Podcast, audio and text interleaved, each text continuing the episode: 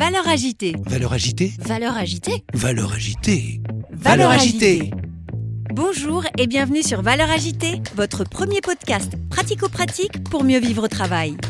Chaque semaine avec mes invités, nous croisons nos regards sur les valeurs de ce nouveau monde et partageons nos secrets pour gagner en efficacité et sérénité professionnelle. DG, DRH, manager, vous avez des enjeux de transformation ou tout simplement souhaitez être plus performant et plus épanoui dans votre vie professionnelle? Alors ce podcast est fait pour vous. Je suis Magali Auger, DRH et DG depuis 20 ans et coach professionnel certifié. Curieux d'en savoir plus? Demandez-moi en contact sur LinkedIn et rendez-vous sur vos plateformes préférées. On a parfois l'impression que notre rôle, c'est juste arriver avec un paquet d'argent et puis ça se passe bien, non?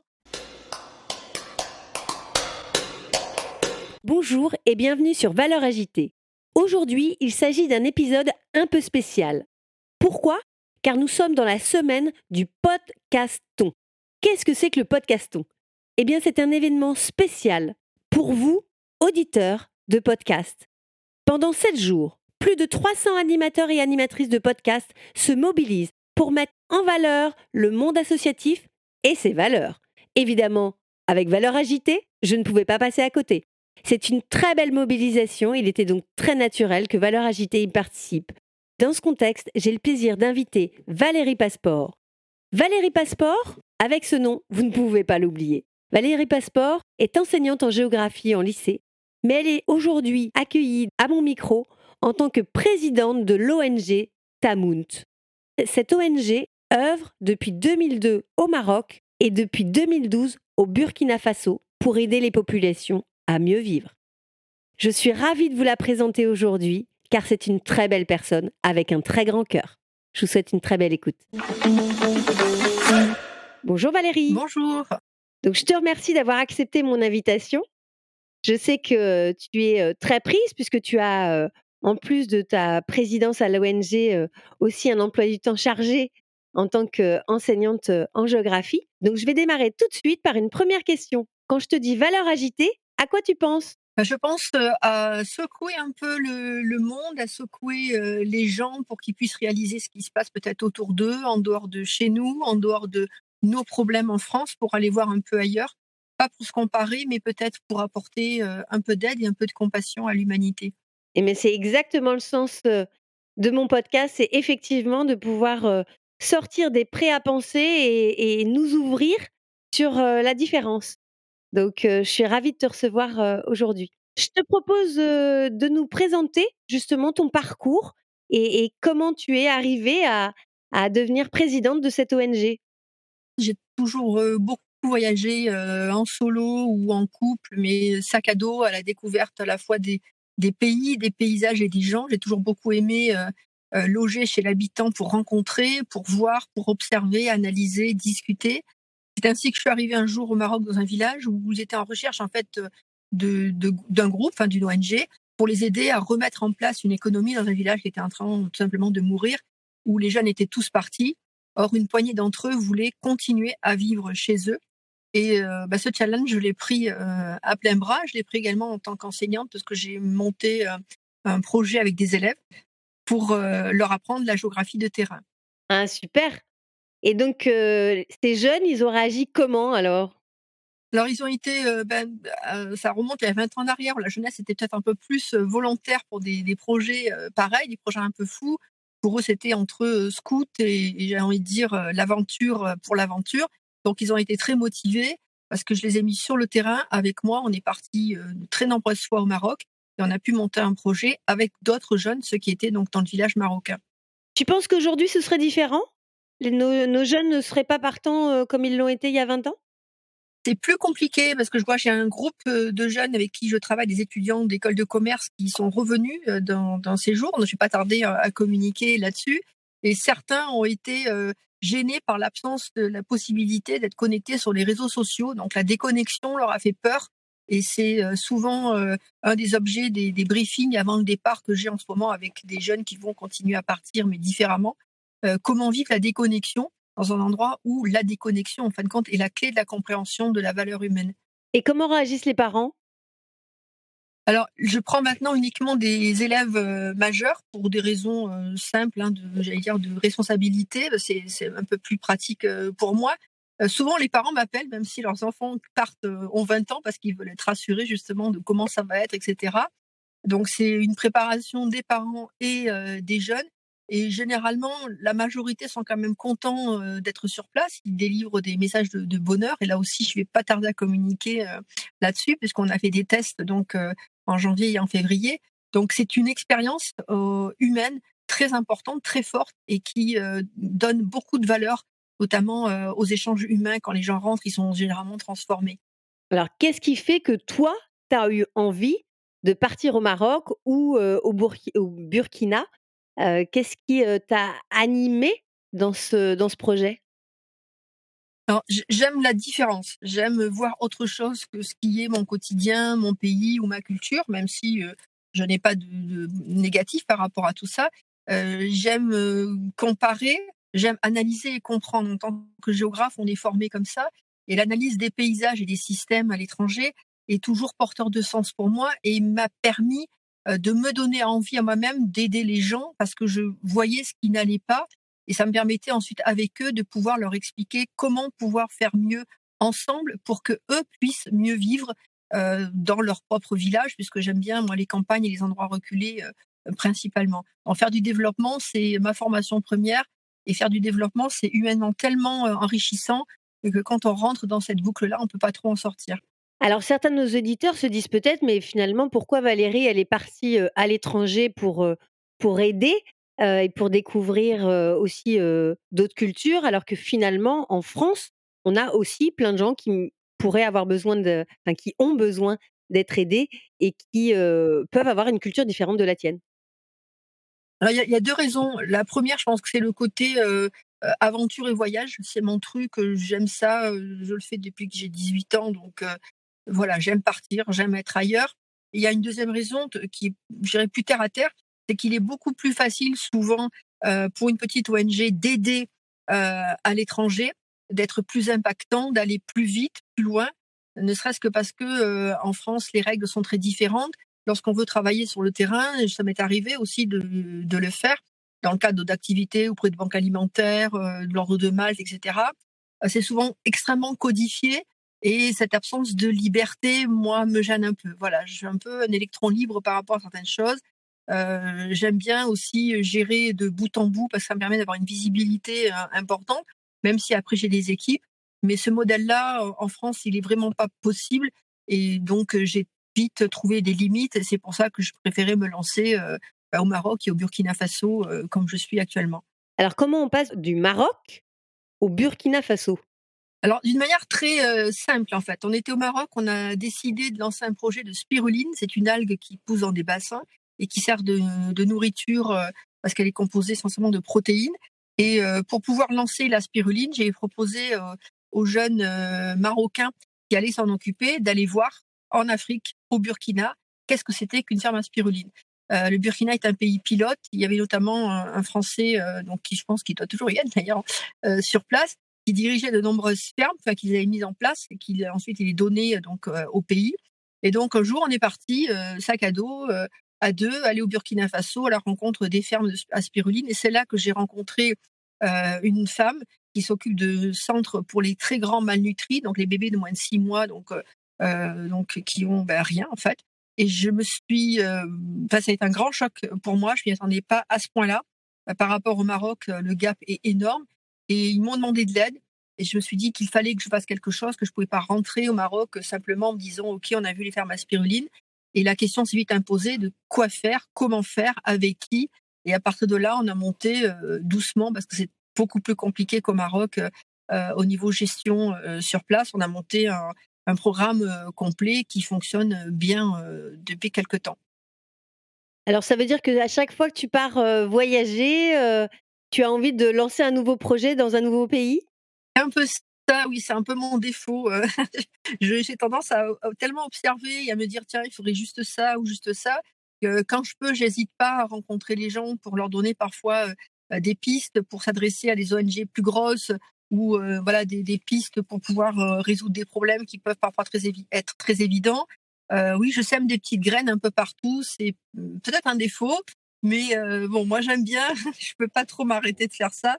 Et c'est vrai que j'aimerais pouvoir faire dix fois plus que ce que je fais actuellement parce qu'il y a tellement de choses à faire et souvent des petites choses, mais qui qui changent réellement profondément la vie des gens positivement, sans modifier la culture évidemment qui est la leur. Alors c'est vrai que parfois on nous dit, et finalement des gens comme toi ou moi, on se disperse parce qu'on a envie d'agir dans toutes les directions, parce que bah voilà c'est ça le, quand on a un grand cœur, bah, ça donne ça. Et en même temps, je pense que c'est une belle qualité que, que, tu as, puisque c'est aussi une forme de, générosité, d'ouverture à l'autre, de curiosité et, d'empathie. Donc, moi, je pense que c'est une qualité qu'il faut garder. et alors, comment on passe, on va dire, d'un rôle d'enseignant à un, rôle de, pilote de projet? Parce que ce ne sont pas forcément les mêmes qualités ou compétences, ou en tout cas, comment tu as réussi à, transposer certaines qualités et compétences que tu avais développées dans ce nouveau projet? C'est essentiellement ma formation de géographe qui, m'a permis de faire ça. En géographie, la géographie, c'est un enseignement vaste. Hein, ça va au-delà de souvent ce qu'on enseigne simplement au collège et au lycée. L'apprentissage de la gestion des, paysages, de chercher donc les causes, les problèmes, chercher les solutions. Euh, en fait, on est en gestion de projet très rapidement et c'est par l'observation, par l'interrogation des gens, donc on une espèce de questionnaire, en analysant euh, les situations, euh, ça peut les récoltes, aller regarder les puits, etc. Quand je suis arrivée donc à me dire que d'abord j'étais capable de le faire. ensuite, je me suis entourée de gens systématiquement qui étaient beaucoup plus compétents que moi. ça peut être en hydrogéologie, en agriculture, bien sûr, en élevage, donc demander des conseils parce que je suis pas, je ne sais pas tout. Hein, D'ailleurs, je, je ne dis pas ça. Donc avec des équipes et surtout donc avec les gens en discutant énormément avec les gens sur place. Euh, quel est votre problème? Qu'est-ce que vous voudriez? Et qu'est-ce qu'on peut mettre en place euh, pour avoir une analyse très fine et pour avoir des résultats euh, les plus rapides possibles parce que les gens en fait sont en demande et ne pourraient pas attendre dix ans que le résultat arrive. Là, on est au niveau d'échelle de vie, donc il faut faire des choses qui se, qui se voient très vite. Et donc, tu as une équipe de combien de personnes qui t'aident sur ce projet au Burkina? Une équipe un peu mouvante euh, avec deux personnes qui sont en permanence sur le terrain. Euh, Arnaud qui est spécialisé WASH, donc il s'occupe de tout ce qui est l'eau, l'irrigation, etc. Donc il est formé euh, pour ça. Il s'occupe donc de toute cette partie-là qui est extrêmement importante parce qu'évidemment le problème de l'eau au Burkina c'est le problème majeur. Et j'ai une, une, jeune doctorante qui est épaulée par un nutritionniste qui est aussi dans l'équipe, qui elle donc est sur le terrain et qui a une approche très intéressante parce qu'elle est nutritionniste et elle est en agroécologie. Donc, elle est en train de réapprendre aux femmes à planter les bonnes plantes, à cuisiner correctement et à mieux nourrir les enfants avec ce qu'il faut parce qu'en fait, souvent, les problèmes sont pas si grands que ça et on est souvent dans des réapprentissages. nous, on appelle ça de la permaculture. Moi, j'appelle ça souvent de la culture ancestrale, c'est-à-dire de reprendre les bonnes bases de ce qu'il y avait avant pour rééquilibrer euh, la nature, rééquilibrer l'agriculture, se rééquilibrer tout seul. Et parfois, c'est pas grand chose euh, en dehors de gros chantiers comme euh, bon mettre en place un forage, ça c'est beaucoup plus important. Mais ensuite, c'est une succession de formations et on est entouré de, formateurs que je prends en fonction de ce que j'ai besoin pour que les gens se remettent dans des logiques plus simples parfois, avec le minimum de moyens pour pas bouleverser la culture ou pas nécessiter ensuite des choses qu'on n'aura pas. Par exemple, aller acheter de l'essence et donc on évite parce que ben souvent les gens n'ont pas accès ou tout ce qui serait trop technologique. Non, simple. Et des éléments qui sont en fin de compte des éléments qui fonctionnaient très bien il y a 50 ou 100 ans en arrière. Donc c'est pas que je reviens en arrière, c'est que je remets en place de l'équilibre pour faire fonctionner les, les programmes dans, dans les villages. Et donc ton bras droit et ton bras gauche, ils sont français? Non, non, c'est des Burkinabés. Moi, j'aime bien travailler avec des gens sur place qui sont de leur propre pays. D'abord parce qu'ils sont beaucoup plus investis. ils connaissent les populations, les problèmes, les problématiques. Donc, on n'a pas une approche européenne qui est pas souvent la bonne. Je me permets de le dire. Euh, J'arrive pas avec mes gros sabots. Ensuite, y a, ils sont sur place, ils y vivent, donc ils sont parfois même des mêmes familles. Euh, au sens large du terme. Ils parlent les langues aussi, parce qu'il y a des multiples tribus et langues différentes. et que ça évite d'avoir un traducteur au milieu qui, du coup, est un élément un peu perturbateur. Donc, à cela, moi, mon équipe, elle est 100%, voilà, 100% burkinabé avec que des professionnels. J'ai un journaliste reporter qui nous fait les montages, les vrais reportages. On en a deux qui vont arriver dans pas longtemps. Donc, on a professionnalisé complètement l'équipe euh, pour pas qu'on nous reproche d'être des amateurs et nous ne sommes pas des amateurs. Et lorsque tu vois aujourd'hui en France que l'eau coûte pas cher, que finalement on peut passer 10 minutes sous la douche et ou, simplement l'eau qu'on utilise parfois juste pour laver les légumes qui qui pourrait être réutilisée dans la chasse d'eau ne l'est pas et quel regard tu as par rapport à nous? Moi, depuis que je voyage et depuis que je fais ça, j'ai changé mes pratiques de vie. je fais effectivement attention à tout ce qui est nourriture, eau, etc. Pour te donner un exemple, j'habite dans le sud de la France, donc il fait très chaud. mon jardin ne déborde pas de fleurs. J'ai mis en place un jardin provençal, donc avec des plantes locales qui nécessitent aucun arrosage. Alors c'est peut-être moins joli que un jardin avec des dizaines et des dizaines de fleurs, mais je considère qu'il est de ma responsabilité de pas gaspiller de l'eau euh, dans une pelouse impeccable alors que c'est pas la zone. Euh, comme ça, je vis en fonction de mes propres valeurs et de ce que je vois et ce que je vis quand je vais à l'étranger. Euh, sinon, ça serait pas cohérent et j'imagine pas raconter aux gens Burkina que je prends un bain ou que je ma pelouse alors que la moindre goutte d'eau est nécessaire pour manger. Donc ça, c'est pas possible. Et quel regard, du coup, ton entourage, tes amis, ta famille sur ta nouvelle manière de, de vivre? Je, fais souvent rêver, je fais souvent craquer. Euh, alors maintenant, j'ai l'habitude, ça fait plus de 20 ans que je fais ça, donc euh, bon, ils se sont habitués un peu euh, à mes prises de position. je, pense que j'ai influencé aussi, bon voilà, par exemple, mon propre fils, ça c'est normal. Il a vécu avec moi, bien sûr, et qu'il a voyagé aussi avec moi après, bon, je, ne suis pas du genre à rentrer dans des débats stériles sur ce, sur ce type de sujet parce que les gens, je pense que pour pouvoir comprendre, il faut qu'ils puissent voir et c'est un peu l'orientation qu'on a actuellement avec l'ONG, donc de pouvoir embarquer avec nous des gens sur le terrain. C'est ce qu'on va proposer d'ici quelques jours.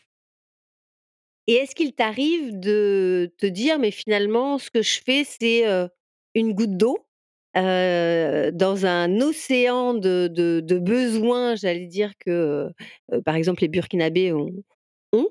Est-ce qu'il t'arrive à un moment donné, des fois, de te de relativiser toute l'importance de ton projet, voire même d'avoir de baisser les bras?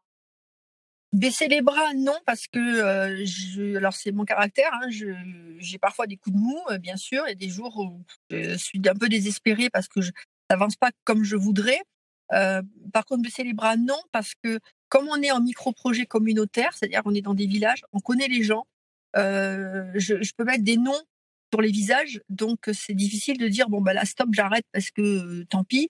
je sais que les gens ont une forme d'attente, même s'ils me demandent pas tous les jours coucou où tu en es, donc je connais les gens et puis, je sais que même si mon projet, euh, là j'en ai conscience, hein, c'est un tout petit petit projet, euh, on est sur trois villages, donc euh, ce sera quatre villages avec le Maroc. les vies de ces gens ont réellement positivement été impactées. Dans certains villages, on a quasiment réduit à zéro la malnutrition des bébés. Alors, c'est pas des centaines de milliers de bébés, c'est à coup de dizaines de bébés, mais bon, euh, se dire euh, il y a des enfants qui auraient vraiment pu mourir de malnutrition et moi j'en ai eu vu en arrivant euh, en 2009 ces enfants là alors d'autres enfants évidemment d'autres bébés maintenant les mères ont de quoi les nourrir en travaillant parce qu'on a mis en place ensemble des projets qui sont impactants ça suffit à mon bonheur même si évidemment j'aimerais être en capacité de faire 10 20 ou 100 fois plus et voilà, c'est pour ça qu'on change un petit peu la manière de travailler pour pouvoir embarquer d'autres gens avec nous dans nos aventures. Alors, j'allais te poser la question, comment tu finances ce projet? Alors, jusqu'à présent, on finance, actuellement, on finance encore avec des fondations, principalement, à qui on demande, donc on, fait, on dépose des dossiers, on demande des fonds. Ça devient de plus en plus difficile, d'abord parce que des ONG, il y en a énormément, ça j'en suis bien consciente. parce que les fondations ont parfois euh, des exigences trop importantes par rapport à ce que nous sommes nous en tant que structure. Et euh, on a, on a décidé pardon, de, changer de, de, formulation et on va s'adresser directement aux entreprises avec un projet euh, pense qui est novateur parce que je l'ai trouvé nulle part sur le web, j'ai bien bien bien cherché. En fait, on va demander aux entreprises non pas de nous donner de l'argent, mais de travailler avec nous. Et en fait, alors notre offre elle va être sur notre site là d'ici 15 jours, 3 semaines, on va dire que mi-avril, ça sera tout à fait opérationnel.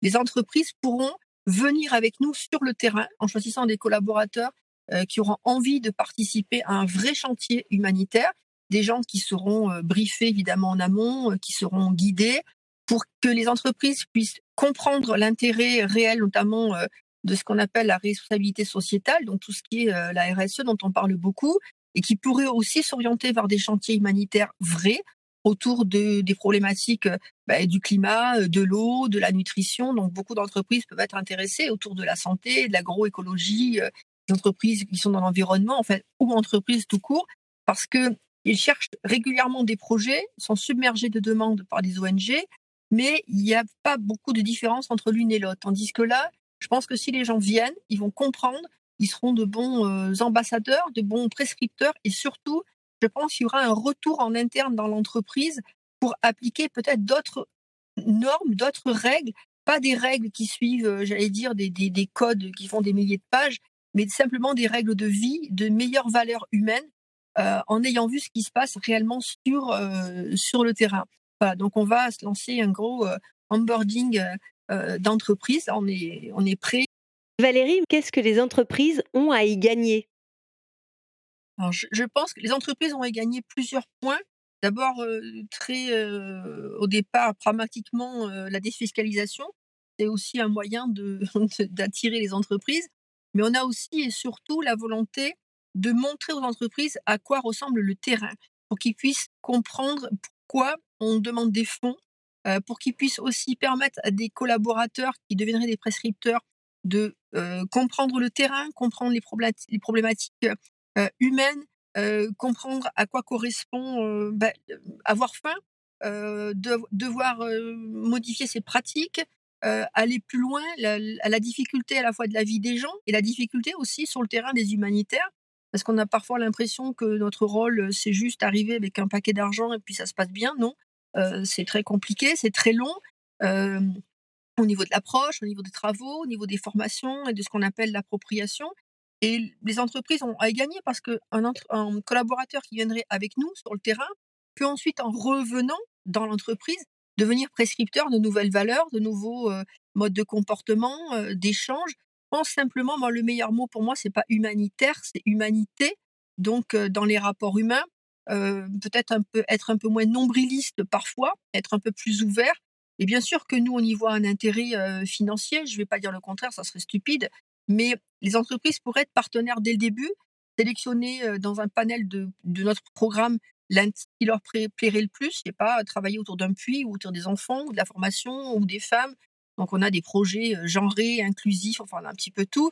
Notre projet il est systémique, donc c'est quelque chose qui est très global, très complet. Parce que pour fonctionner, un projet humanitaire, c'est pas je mets un puits, je pars. Ça sert à rien je mets un puits, je donne les moyens aux gens de pouvoir cultiver, travailler ensemble, être cohérents, avancer. Donc tout ce que l'entreprise fait dans le monde de l'entreprise, nous on le fait sur le terrain à des échelles bien sûr différentes. Hein. Je vais essayer de m'adresser à de grandes entreprises, bien entendu, en leur disant que nous sommes finalement une réplique humaine de ce que eux font en, grand dans une entreprise, mais on, peut le faire. Il y a une cohérence humaine entre nous et, l'entreprise. Et je pense que c'est quelque chose qui est extrêmement important. Et je suis persuadée que les entreprises qui vont venir tester notre modèle sur le terrain, euh, dans lesquelles on va les inviter réellement, hein, c'est un, plus, un cadeau qu'on va leur offrir, reviendront très heureuses et auront envie d'accompagner ou nous ou d'autres ONG, parce qu'il n'y a pas que nous, hein, il y a des projets qui sont extrêmement beaux dans toutes sortes de pays, dans toutes sortes de domaines. Donc je pense que cet onboarding d'entreprise, euh, pour moi, a du sens euh, au niveau humain. Et euh, j'espère vraiment qu'on aura des, réponses concrètes. Mes premiers tests sont positifs, les entreprises sont intéressées par le modèle. Et là, ben voilà, c'est quelque chose qui va être lancé dans pas longtemps. On fera avec les écoles de commerce également pour former de futurs patrons qui auront des valeurs humaines en ayant été sur le terrain, en bas, pour voir commencer aussi à avoir les pieds sur terre. Je te propose de passer à un jeu, Valérie. Ça s'appelle le Tip Top. je vais te demander un chiffre entre 1 et 35 et je vais te poser des questions encore un peu plus intimes. Allez, c'est parti. Euh, allez, on va dire 23. Quel métier souhaitais-tu faire quand tu étais petite? Alors, petite, peut-être pas, mais dès que j'ai eu un peu plus de conscience de, du monde, j'avais envie d'être reporter de guerre. Et c'est un peu ce qui explique aussi que je suis souvent dans des zones qui sont complexes et un peu impactées par ce genre de conflit, ce qui est le cas au Burkina Faso, puisqu'on ne circule qu'avec un sécurité advisor, parce que les conditions de sécurité ne sont pas assurées actuellement. Euh, sont des zones qui me touchent beaucoup, parce que justement, l'humanité est encore plus touchée. Et actuellement, je, je, vis avec une famille ukrainienne chez moi qui vit la guerre et ça m'a apporté encore plus envie d'aider et d'avancer dans toutes ces valeurs-là de, de, partage. Waouh, super, bravo Valérie. Et comment vous faites pour partager justement Comment vous faites pour communiquer par exemple? Alors c'est un peu compliqué parce que ne parlent pas le français du tout, ni l'anglais. En fait, on, on se parle en espagnol. Voilà. Donc oui, un peu drôle, mais bon, voilà, on a une langue commune, on se parle en espagnol, donc euh, bon, c'est rigolo. Et puis on a euh, tissé de, beaucoup de liens, et euh, c'est vrai que c'est enfin, une extension de notre propre famille, donc on, est très heureux tous ensemble, ça se passe très bien. Un autre chiffre entre 1 et 35 Et 7. Qu'est-ce que tu détestes le plus chez un manager? Oh là là, ce sujet-là, on pourrait faire 50 heures d'émission. je déteste l'hypocrisie et le, management par, la, violence ou par le silence qui est lié à une, forme, une forme de violence. Donc ignorer les gens qui sont. Alors moi, je ne travaille pas avec. je sais pas un patron dans ce sens-là par rapport à mon métier, mais quelqu'un qui travaille en décidant tout tout seul, qui ignore les gens, qui les broie, je connais. donc et voilà, pour moi, c'est la pire des choses parce que ça, ne pas parler avec les gens, ne pas communiquer, ne pas les faire participer, bah, ça plombe absolument tout et ça casse l'humanité qu'on a en nous. Et celle que tu préfères? Bah, Le co-développement, la co-construction, on travaille comme ça normalement quand on est enseignant avec les jeunes. J'ai toujours travaillé comme ça dans mon ONG, demander à ceux qui savent de faire, de m'expliquer, de m'apprendre les gens qui sont sur le terrain aujourd'hui, je prends ma nutritionniste, il y a des choses que je ne connaissais pas. Ben, à chaque fois, les jeunes, elles me demandent Tu crois? Je dis bah, C'est toi qui sais, donc c'est toi qui vas m'apprendre. Et le fait d'échanger comme ça et de ne pas être la chef suprême, c'est juste le meilleur exemple. Moi, je suis un peu un chef d'orchestre parce qu'il faut que toute les, la machine fonctionne, mais après, chacun a sa tâche, chacun a ses compétences. Et en travaillant comme ça, on avance beaucoup plus vite avec le système du cerveau collectif et c'est le meilleur des systèmes pour moi. Et quelle est ta principale qualité pour ça? La patience. Une patience infinie. la patience d'attendre ça et puis peut-être aussi la persévérance parce que je lâche pas. J'appelle et je rappelle et je mail et je remail, je recontacte une, première forme, une deuxième forme, une troisième forme.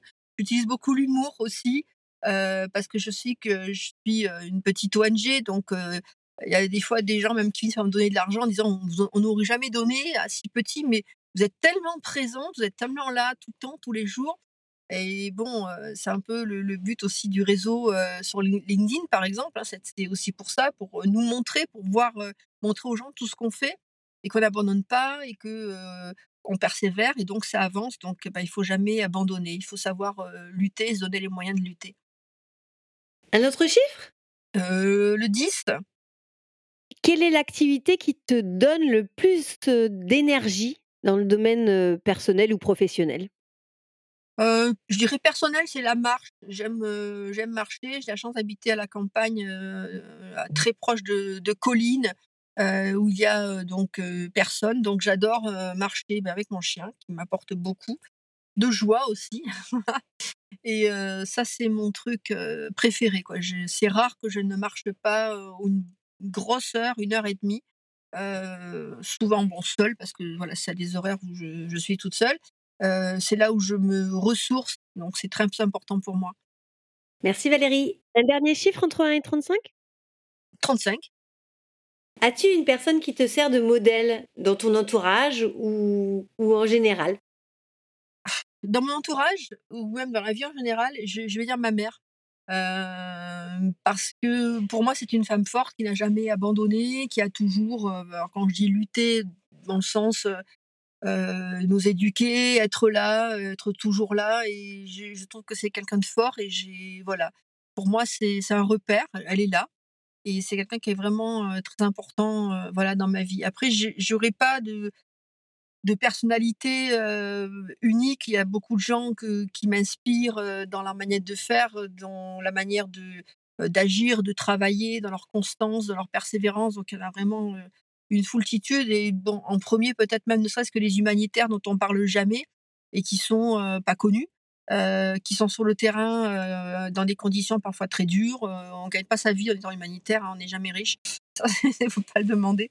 Donc, et très souvent, les humanitaires même vivent dans des conditions ben, très, enfin, pas, pas, terribles, mais bon, voilà.